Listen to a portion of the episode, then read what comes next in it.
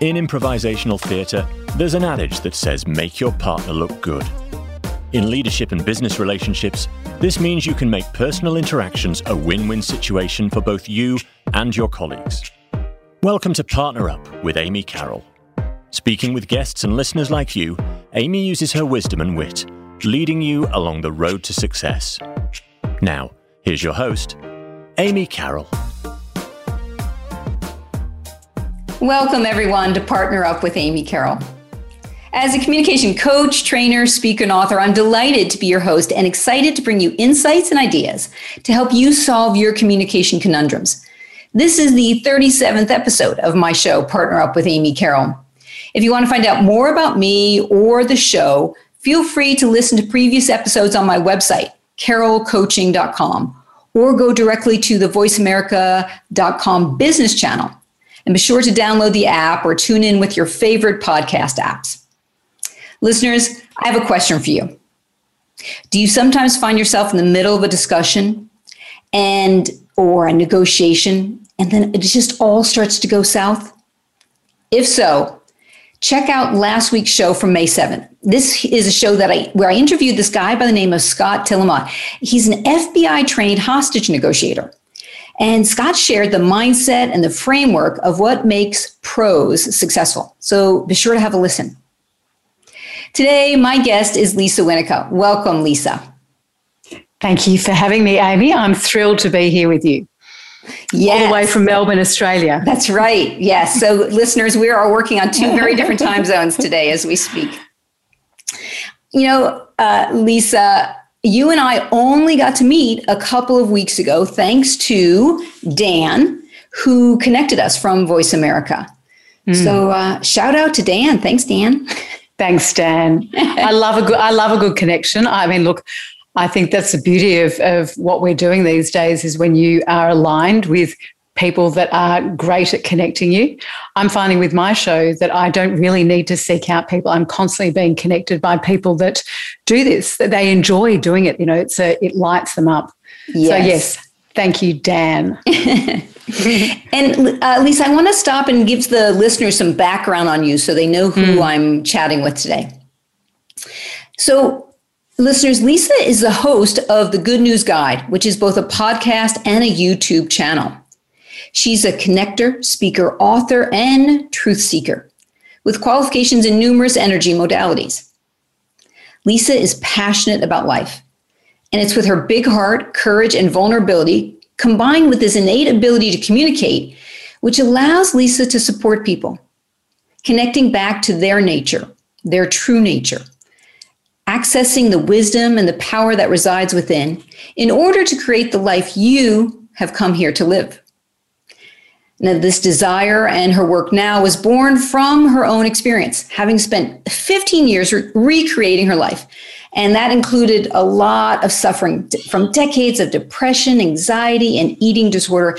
More recently, a breakdown of her 20 year marriage. Lisa's become well known for her honesty, her integrity, and courage, which with which she shares her messages, her teachings, her conversations, giving extraordinary permission for people to embrace their whole selves. And I think listeners, you're going to experience that very soon as we start to chat. Mm-hmm. And Lisa, you and I talked about, you know, what do we want our theme to be today? And we talked about leading from within, accessing that inner leader, whether it's for self leadership, for leading your team, or leading the vision you want to drive. So that might be our theme, and who knows, we may go to other places today. That's often the, the, the, the, way my conversations go, but I'm, I'm happy to be led and guided by you wherever, we, wherever you want to take us. Okay, well, let's jump in. And I guess I'd like to have you give listeners an over, you know, I gave that brief overview mm-hmm. of your journey. Though I would love for you to fill in some of the details, anything you think that would be valuable to share. Well, Amy, you've done a pretty good job. And look, you know, I, I, think really it shares the the journey that I have been on, and I'm, I'm about to turn 50 in a few months. Okay. But the process that I have, and which I'm very excited about coming into my year, my decade of 50s, believe it or not, But really, what I understand now, sitting here and talking to you, is that everything had a purpose. And so the purpose of being in a state of deep suffering and so being so disconnected from myself and deeply, deeply loathing myself the purpose of that was to now understand what it's like to be deeply connected to myself, mm. to deeply love and honor and acknowledge and celebrate and be with myself. I couldn't have experienced what I'm experiencing now if it wasn't for having the contrast of that. And yes, I've chosen to learn to, to integrate and take the lessons from these periods of life in order to integrate the wisdom in who I am. And, you know, obviously I am shaped entirely by every and we all are by every life experience but i've chosen right. to see that everything and recognize that everything has actually been a gift you know even the breakdown of my 20 year marriage i was just saying to you before we pressed record i was with my ex-husband and my youngest at parent teacher interviews you know laughing chatting away we have a great relationship you know our relationship now is better than it ever was before because I've done some deep healing and transformational work internally since I left the marriage to liberate myself of some of the patterns and conditions that were still showing up when I exited the marriage. So mm. I see that everything has a purpose. Um, so rather than going back and really, I don't think I really need to give details. It's very clear. I had bulimia for 20 years. That was a deeply hidden, that was a hidden um, disease, really. Nobody knew, not even my husband at the time. So, you know, I know what it's like to feel deeply alone. And I know what it's like to now feel deeply loved, seen, and understood. Mm. So I. You know, something you said, I, I, I suspect you believe this to be the case, is that when we do our own healing, that can be a gift to the people around us because sometimes that offers them healing even without them doing their own work, so to speak. Do you think, see that to be true in your life? Well, we know, and I'm not going to go into the science behind it because I'm, that's not my forte. But as we heal, those around us heal. Yeah. You know, as we heal, generations gone past and generations to come heal in the moment that we create the healing inside of us. So the relationships, my relationships, which I believe has been my greatest lesson this lifetime to heal, is, is healing my relationship with self, has healed my relationship with my father, which I didn't, who I hadn't spoken to for years, a relationship with my mother, a relationship with my sister, who I hadn't spoken to. We'd had a terrible relationship most of our lives it's now healing my relationship with my three boys. It's yeah. healing my relationship with my ex-husband. Like i can sit here now and say i'm not a master at it but this is something that i am mastering mastering the art of being in relationships that are healthy that are functional that are loving deeply respectful and um, and you know I, I know this is my life's work. Yeah you also said something else that I want to uh, go and explore more. This idea that you say life is not happening for us, it's happening to us. Tell me more about that and what have been some of those gifts that these experiences have brought to you. Mm. So I'm just going to just I think you just said life it, life is always happening for us. So when we have that view it's for us, then it's it's it, it's a supportive it's a supportive word it's a supportive phrase. And i have a very deep knowing because of everything that i have healed that I can see the purpose for, as I said, I can see the purpose for experiencing depression. I can see the purpose for experiencing the eating disorder because now I can sit with people. The lens of judgment that I had of myself that got me into those states has completely changed that perspective. And so, because I've changed my, my relationship with self, so the lens in which I see myself is one of compassion and kindness and gentleness and loving and love. Not all the time, Amy. Sure. I'm not all the time, but more and more of the time.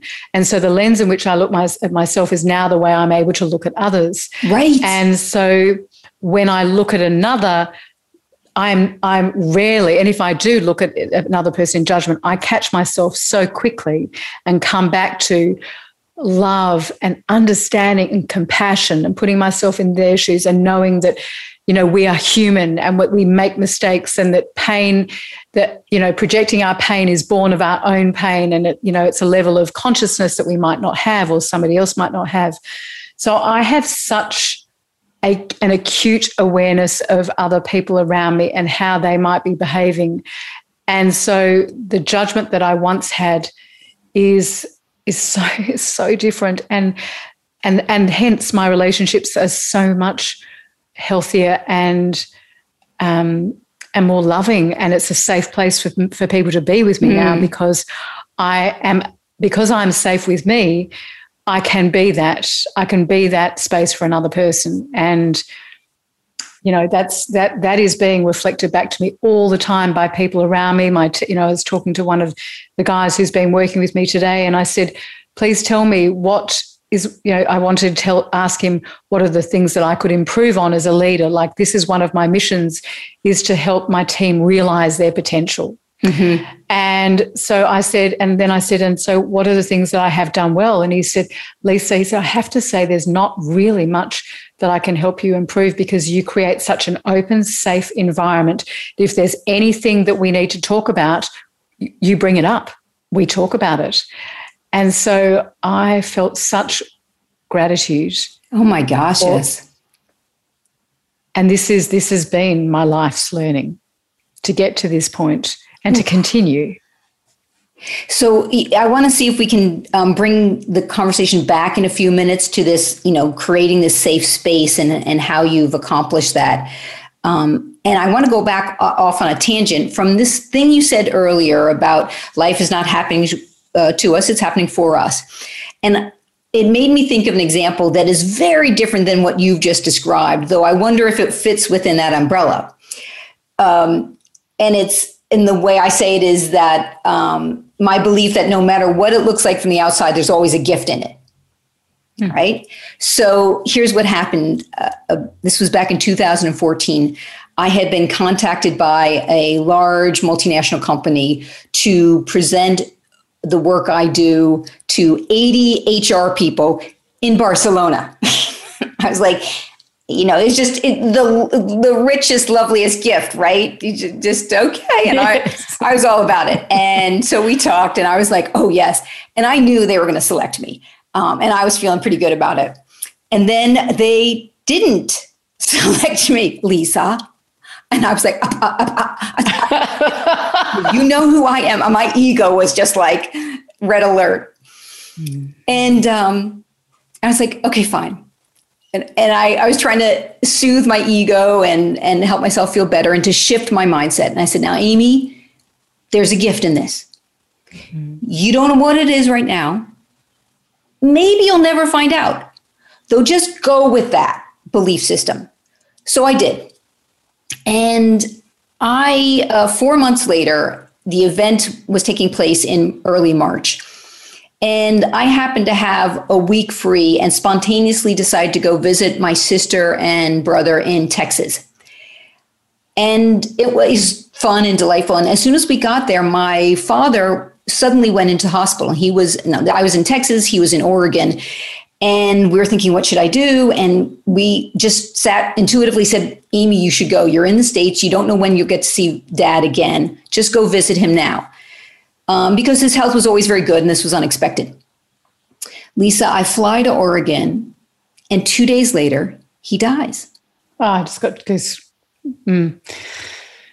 He died the day I was supposed to be in Barcelona delivering that workshop. Mm. Wow. Right?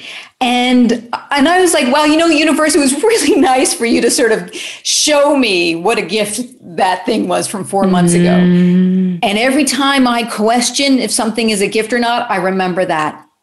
You know, and I got to spend that time with my dad and it was beautiful and joyful and loving and and I also imagine the guilt I would have had Mm. Because I'm sure I would have talked myself into going to Barcelona saying, oh, my dad's a healthy guy. I can go see him next week. Mm. So um, I feel oh, like that's like a yeah a different um, example of how just see everything as a gift. And you've been, I mean, not, i want to use the word fortunate, not fortunate because your father passed away, but fortunate in the sense that you were able to take that experience and recognize the gift in that anchoring that into your entire being, yes. memorizing the feeling that there is always a gift in the things that we think are taking us away from what we want and what we so desire. But life is always working for us. Yeah. Always. Yeah. And that makes life a whole lot easier to live with. Absolutely. Because the other is victim. Yeah. And it's funny you talk about, say something more about that, about victim. Well, there's no power. There's, you're completely powerless. There is, it, you're, you're, a, you're a victim to everything around you, outside of you. It is, it is a space of powerlessness. And I know from being in that place for a very long time, there is no hope. There is no joy. There is no peace. And you're constantly being affected by your external conditions and people around you. So it's um, it's a huge leap to come into a space when you know that you are the creator and that you are always being supported for your highest good and yeah. for those around you always. Yeah. Yeah, you know, you talk about uh, the victim, and it makes me think of the model that I use of predator prey partner, which uh, I shared with you a couple weeks ago when we spoke. Mm. So I'm going to I want to go and take a deeper dive into this and your uh, understanding of it in your own life. And before I do that, let me catch the listeners up on this model. So there if we think of three archetypes, there's the predator, the prey, the partner. The partner in the middle is where most of us are hanging out most of the time. You and I right now, all is well. We're holding high respect for ourselves and for the other person. The problem is under pressure, stress, perceived threat, crisis, COVID, or if we're hungry, angry, lonely, or tired, we can slip into either the predator or the prey. Mm-hmm. Now, the predator, she is a person who holds too much respect for herself and not enough for others, tends to be very comfortable with confronting and with conflict. So, um, if you and I were colleagues, Lisa, and we were having a disagreement, I might say, "But, but Lisa, Lisa, hold, Lisa, hold." On. Right, fine, Lisa, I get it. Would you just let me speak? And you're going, "Whoa, what's your problem?" And you're either going to react as a prey or a predator back to me. Either way, there's likely to be a breakdown in the relationship, unless you've done your own work where you're able to stay partner. Mm. And the other extreme, that victim, that prey, and that's spelled P R E Y, although they're often P R A Y, because they're usually really nice people. Mm. And they tend to hold too much respect for the other, not enough for themselves. Mm. And that's a problem for a couple of reasons. And the biggest reason I perceive it as a problem is because when I'm holding too little respect for myself and too much for the other, that can actually trigger someone to become a predator towards me. So a prey mm-hmm. could sound like this if we're you and I are in conflict. But but Lisa, I know, I know. I, is it, um, I, am sorry, Lisa. I, am sorry. I'm sorry. I, it's just Lisa. Could I? I I'm, could I just? And even you, a reasonable person, could react. So those are the three archetypes. And the idea then is, um, and this model was developed by my sister, Pat Kirkland. She's a recovering prey. I'm a recovering predator. so mm. interesting family dynamics. Mm. And um, the invitation then is can we stay, step in partner before we need it? Stay there when the going gets tough and remain in partner even if we don't get what we want. Well, there's many. There's a lot to look at in that that uh, that question because, as I shared with you in our first conversation, I I mean I realized after I stepped out of the marriage and when I was really doing some deep inner work on my relationship with self and what was showing, what had showed up in the marriage and um, and my part, essentially my part in the breakdown.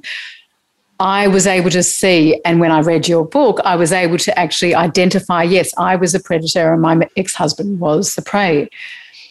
Now, to be able to now partner with him, which is what I'm doing the majority of the time, very, very, very um, rarely do I go into that role, is because I have healed a lot of the wounds that would have had me act as a predator. I think that to, to, to consciously choose not to be a predator, I don't think is for me. I don't believe that that, that was possible because you've got to understand what drives, what's motivating you mm-hmm. to behave that way, that's needing the control, that's needing to have your way, that's needing even to have the last say, to be right. I mean, that was all the stuff that was playing out. And, you know, I, I am just going to say that I wasn't aware. So I, I, I've, I've always considered myself, well, certainly for the last 10 or 12 i'm a i feel like i'm a very loving kind person but when i was triggered when i was triggered and that predator behavior came out no i wasn't. I was out of alignment with my true nature. And that was because of wounds that were you know buttons pain pain mm. buttons that were pushed. So I can only be that now because I have such deep awareness and because of the healing that I have done. But I have such an awareness of how I want to uphold myself, how I want to be in relationship, how I want to be that safe safe place for another for them to be able to be respected and you know i had a i was um had a guy on my show recently and we were talking and it was actually my show this conversation was released today and it's called going from opposition to understanding. Is this and the he, interview with Fish? Yes. Oh my God, yes. I'm starting to listen to it. It's fabulous.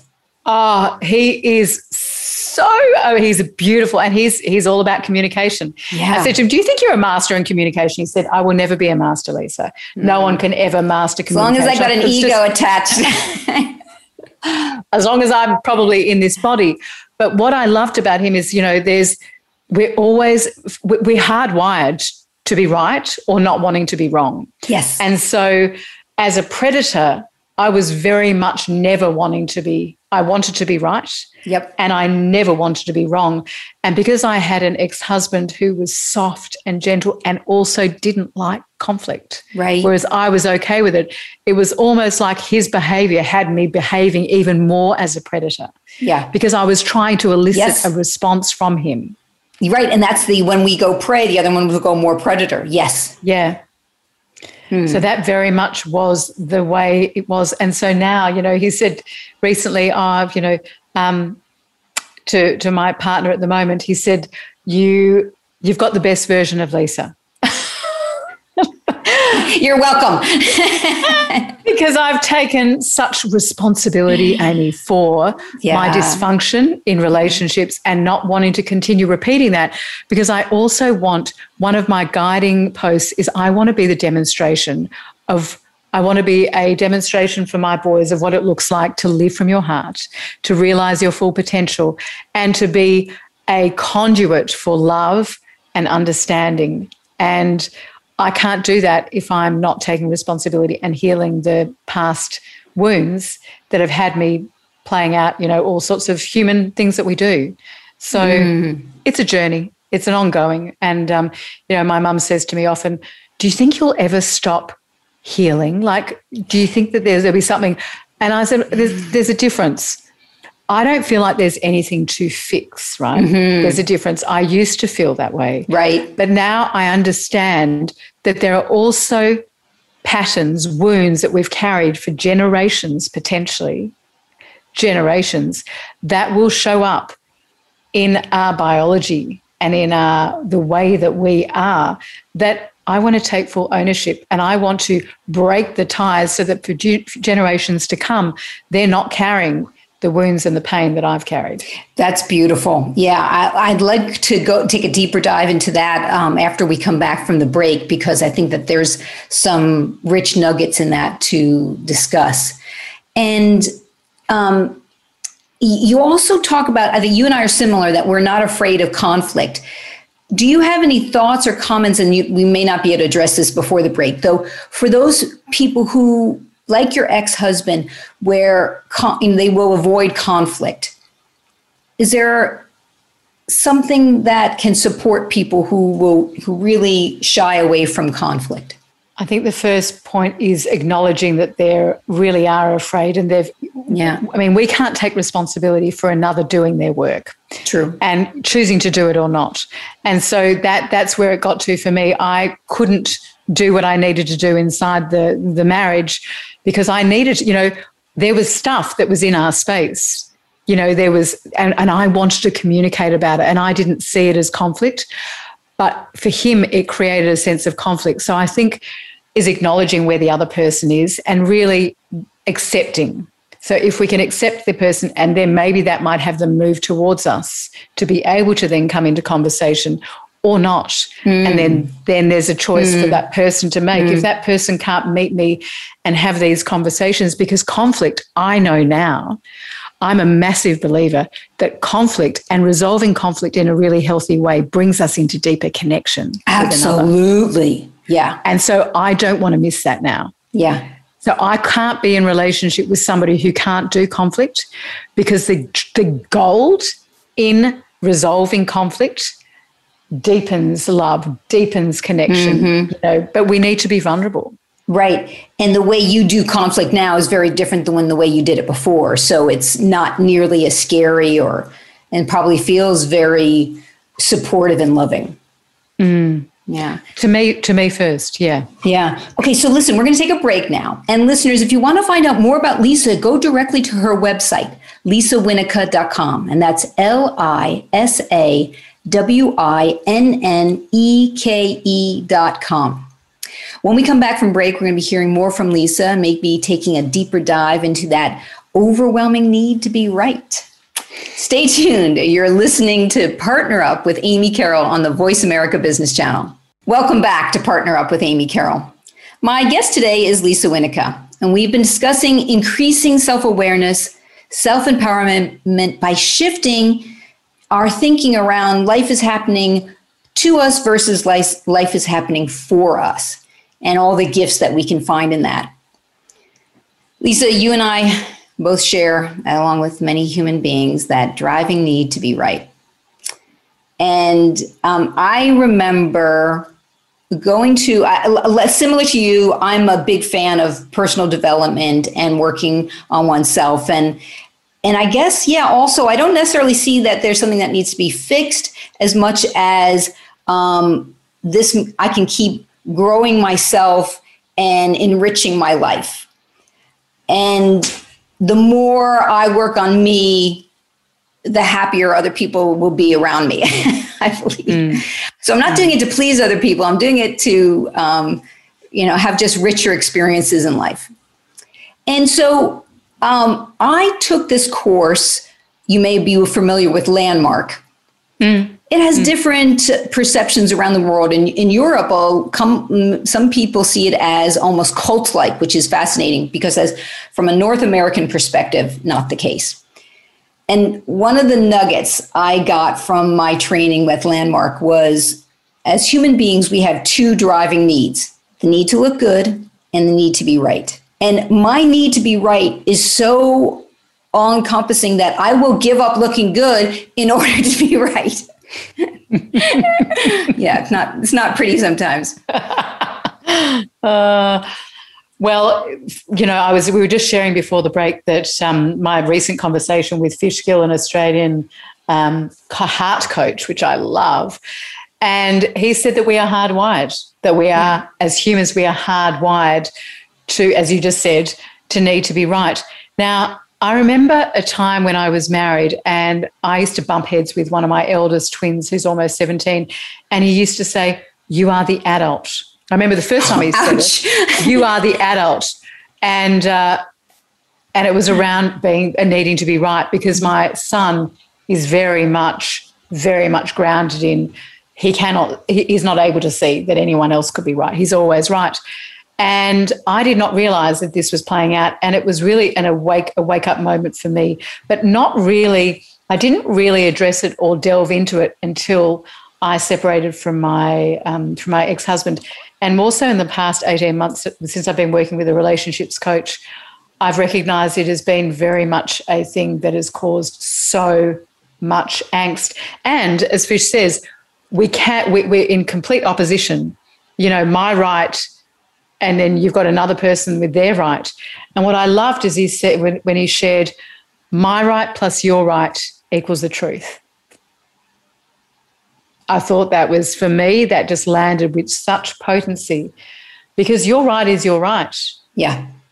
And my right is my right based on my life experiences, my lens, my whatever. Neither is wrong. If we could allow, and actually with curiosity, meet another person with a level of, as I said, curiosity, tell me about what's going on for you. Yeah. Which would then have the other person go, well, tell me what's going on for you that you would have you would be sitting there. Then it brings us together rather than having us standing in opposition where there is no one moving towards another. Nice. So shifting to a place of curiosity and i can imagine that for you and i as i mentioned before the break that we're comfortable with that conflict and when we're addressing someone who's less comfortable with conflict to approach them with curiosity rather than you know, sort of that lawyer brain of defending and justifying, you know, what's how I'm right and you're wrong. Instead, go, oh, I'm, you know, tell me more is mm. one of my uh, phrases I like to use. And the other thing that just came to me when we were sharing, because I have a lot of, you know, I've worked with a lot of coaches over the years, this particular relationships coach, which she's one of the people I bring on my show quite a bit, and she's a good friend of mine. And she said, look beyond the behavior and tune into the feeling behind the behavior. Yeah. And I love that. So when, say, with my partner, he doesn't like conflict the way that I'm okay with. Yeah. And he has, you know, grown up in a fair, with a fairly traumatic um, upbringing, and so he runs away. In his part, in the past, before me, he would run away from conflict. He would like, he would, he, he'd be out of here. And so good on him for not running away. Um, yes. But I've obviously created a safer space. Yes. That just keeps reminding him this is a, this is not a breakdown. This is I'm not you know judging you. But if I can look beyond what's going on for him and actually tune into how he's feeling, then I have such deep compassion and love for him because the feeling I, I, I can feel how he's feeling. Yeah. Rather than going, why is he not behaving and, and giving me what I need? Right. So uh, that makes me think of NVC, nonviolent communication. Are you familiar with that?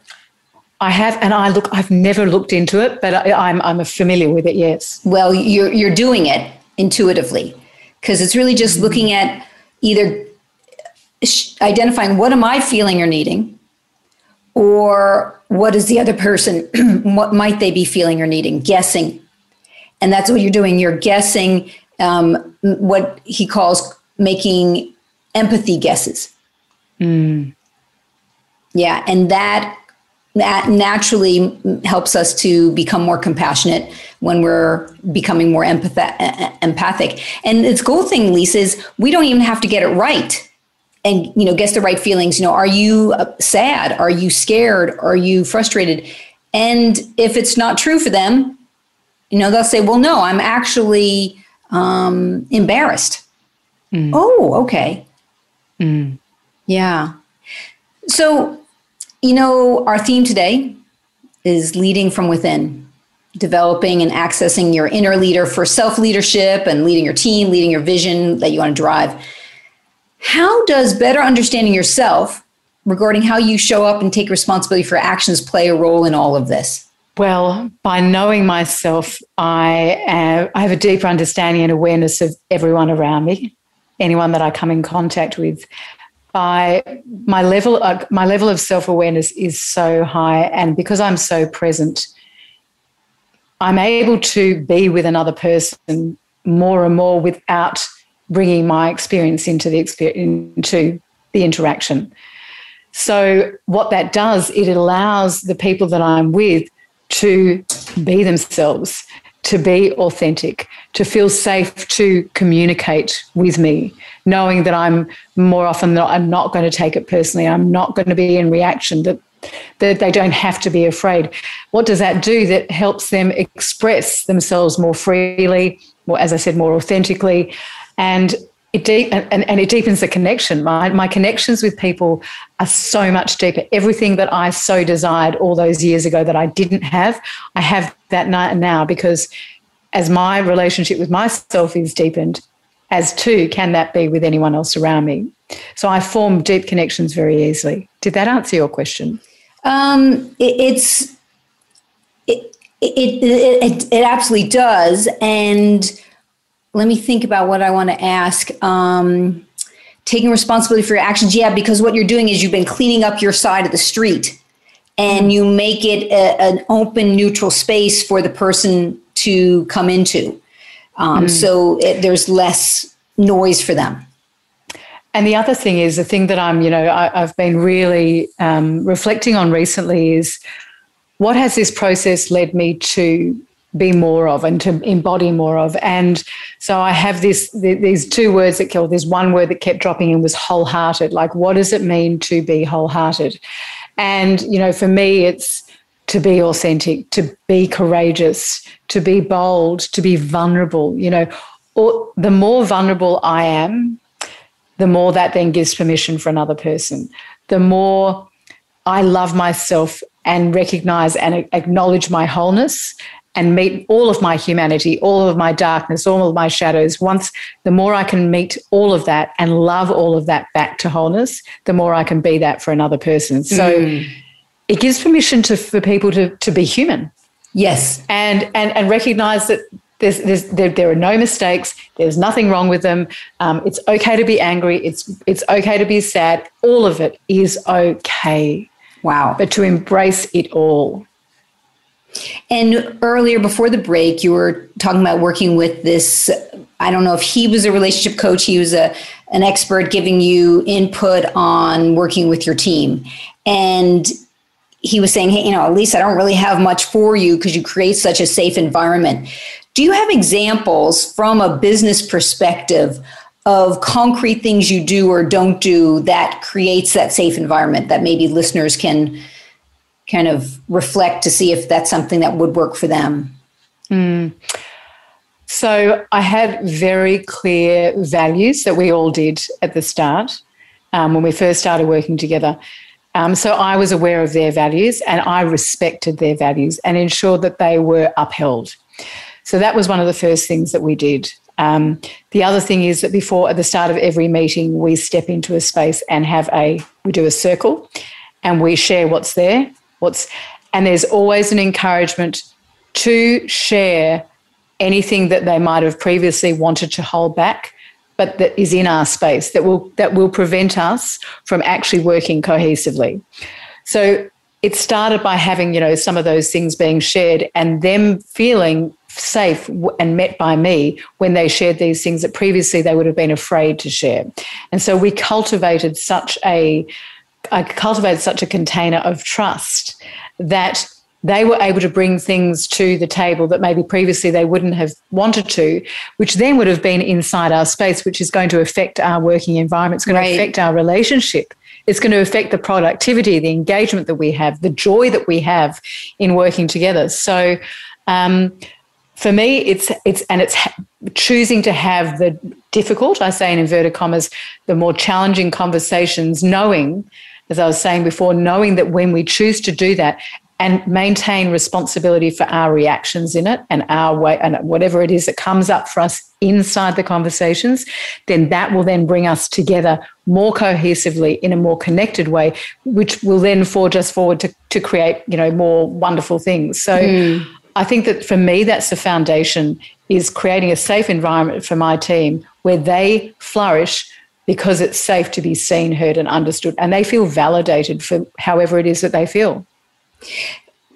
So, what happens to you? Do you ever find yourself getting triggered or defensive? And if so, how do you manage that in the moment?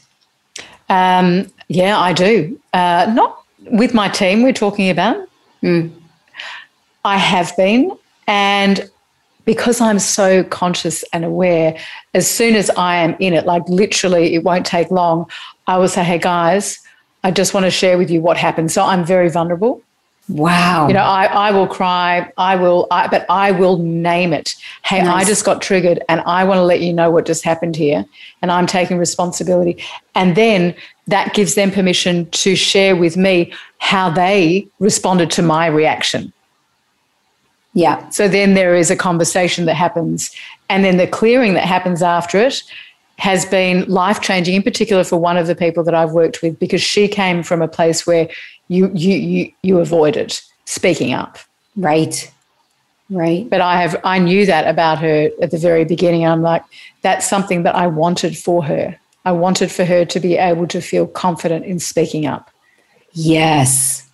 Wow. I'm finding myself um, very inspired in the the part about being vulnerable and admitting the reaction. So it's not about, I'm never going to have a, a negative or defensive reaction again. It's, oh, it will happen, it will come up. Um, can I just share it calmly and gently mm. without it becoming explosive? Mm. And the other thing is because it's been a small team, I'm also, they know my limiting beliefs. I've made it very clear. Like, so they like know. Well, they know it's not so much. It is a limit.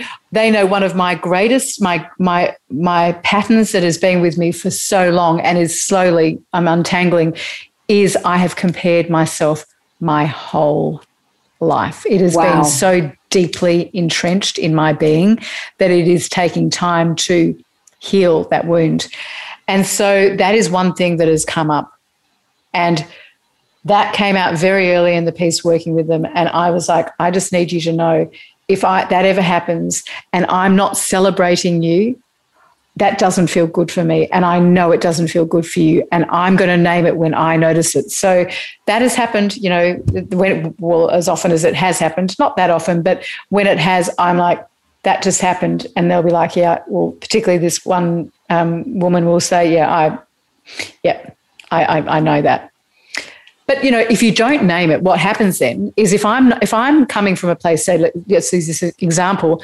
If I'm hearing something that she's had a win, and I'm not because of that that wound, I'm not able to celebrate, which is what causes me the most grief. That I can't celebrate another person because I'm feeling like there's not something for me. Yeah. If I'm unable to do that, then what? How does that leave the other person feeling? If I don't name it and then clear it up, right by you naming it, then she's like, oh, I don't take it personally. And I, and I can feel that you really want to be able to be in that space to celebrate. Yeah. And then I have an option, I have an opportunity to come back in and then come back to my heart and say, what is it that I want? Oh my goodness, I want to celebrate you. Well done. Awesome. Awesome. I'm so sorry. I got triggered then. Yeah. And it builds trust. Yes. Yeah. Yeah. I have, um, one of the things I've noticed with people I work with is uh, they're wanting to take care of me if I'm upset or frustrated, and and I've encouraged them to say, no, it's okay. It's all right that I'm disappointed or jealous or um, frustrated. You don't have to talk me down or talk me off, you know, the ledge, so to speak. It's okay to just be with me, which might be uncomfortable for them, though. You know, they, they've their caretaking for me has uh, shifted over the time and it feels uh, more comfortable for me more authentic for them i believe um, mm. you know just to be in the space of the the negative ex- feelings whatever they may be mm. i think we rush to try to get rid of those mm. yeah oh absolutely mm. Lisa, I'm becoming more fascinated by the impact of trauma on our communication and relationships. Whether it's trauma that we've experienced directly ourselves or that which has been passed down through us through society or past generations. Um, I'm curious to know what are your personal experiences and thoughts on that? I know you've shared some tidbits. Mm. I mean, trauma. trauma, unless we heal it, is constantly playing out in every aspect of our lives. Yeah.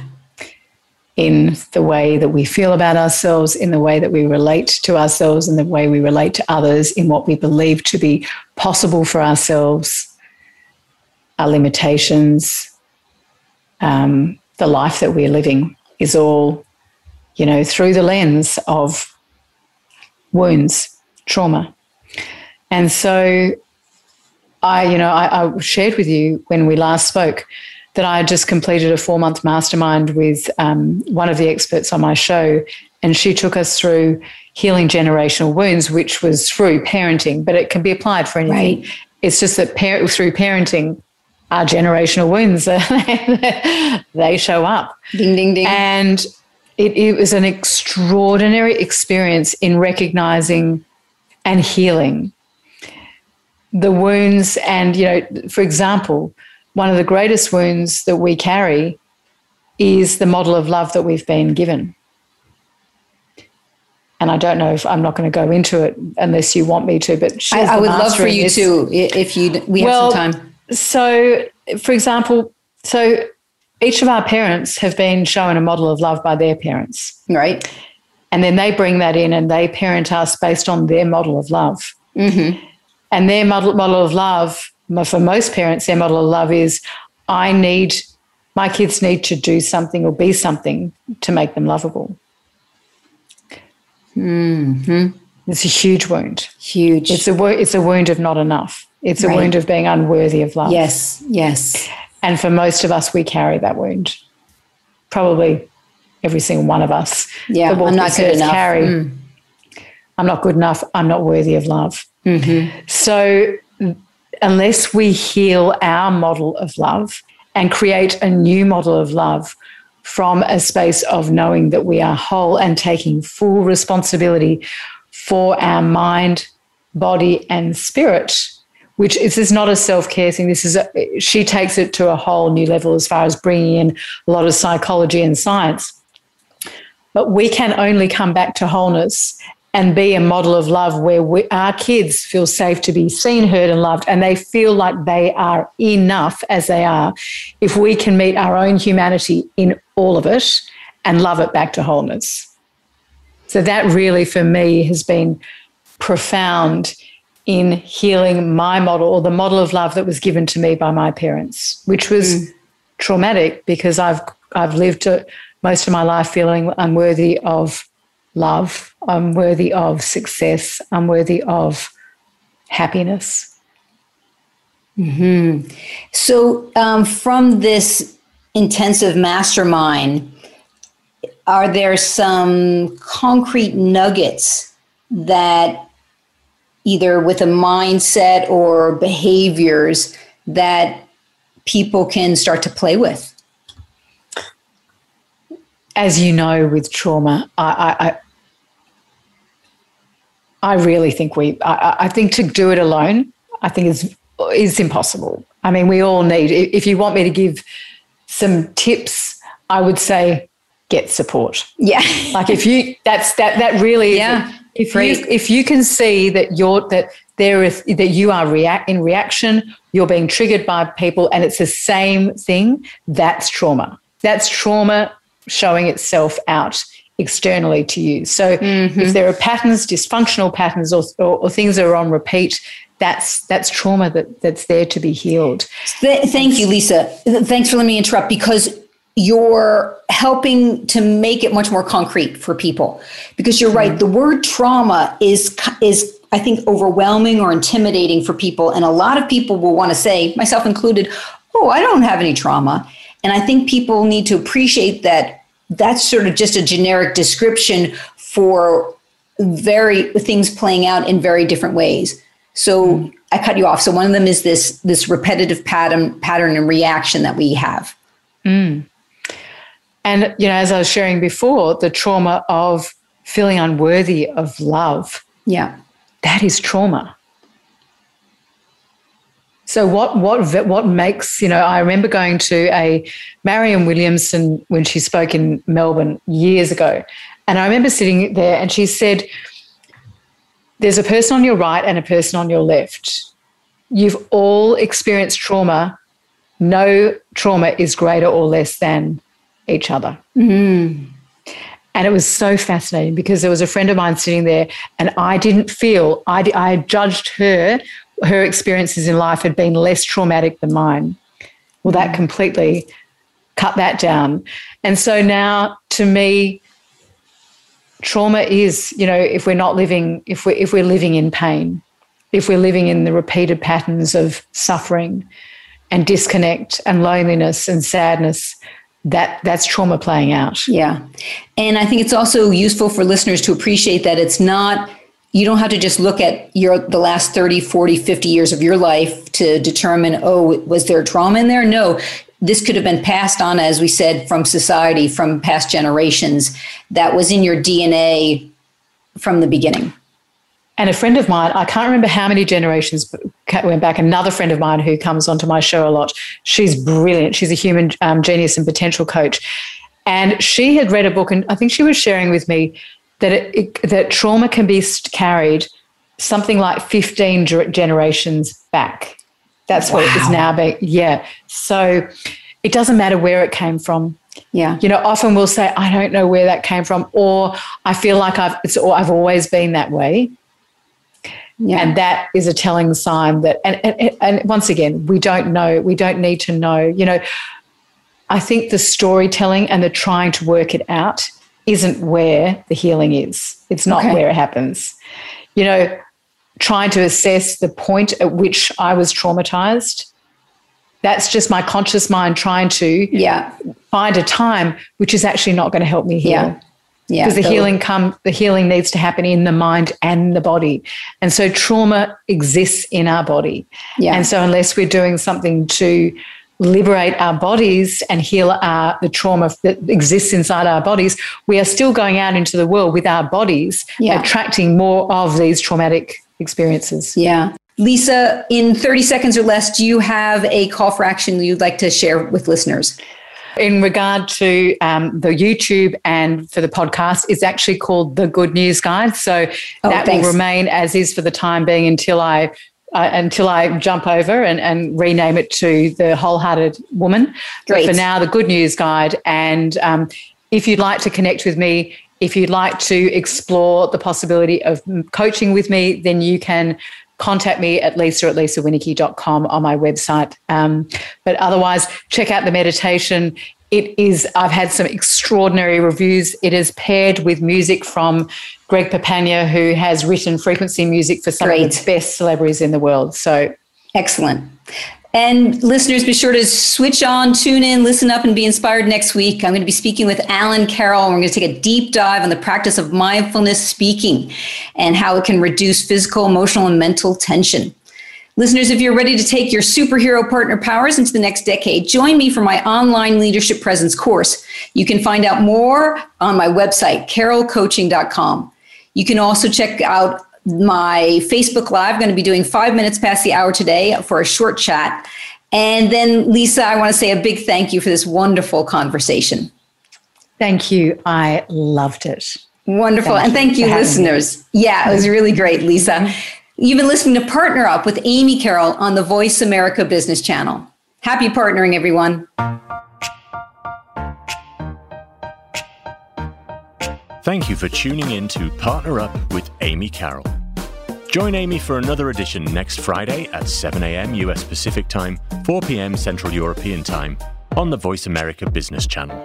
Until we speak again, make it a great week. And remember, make your partner look good.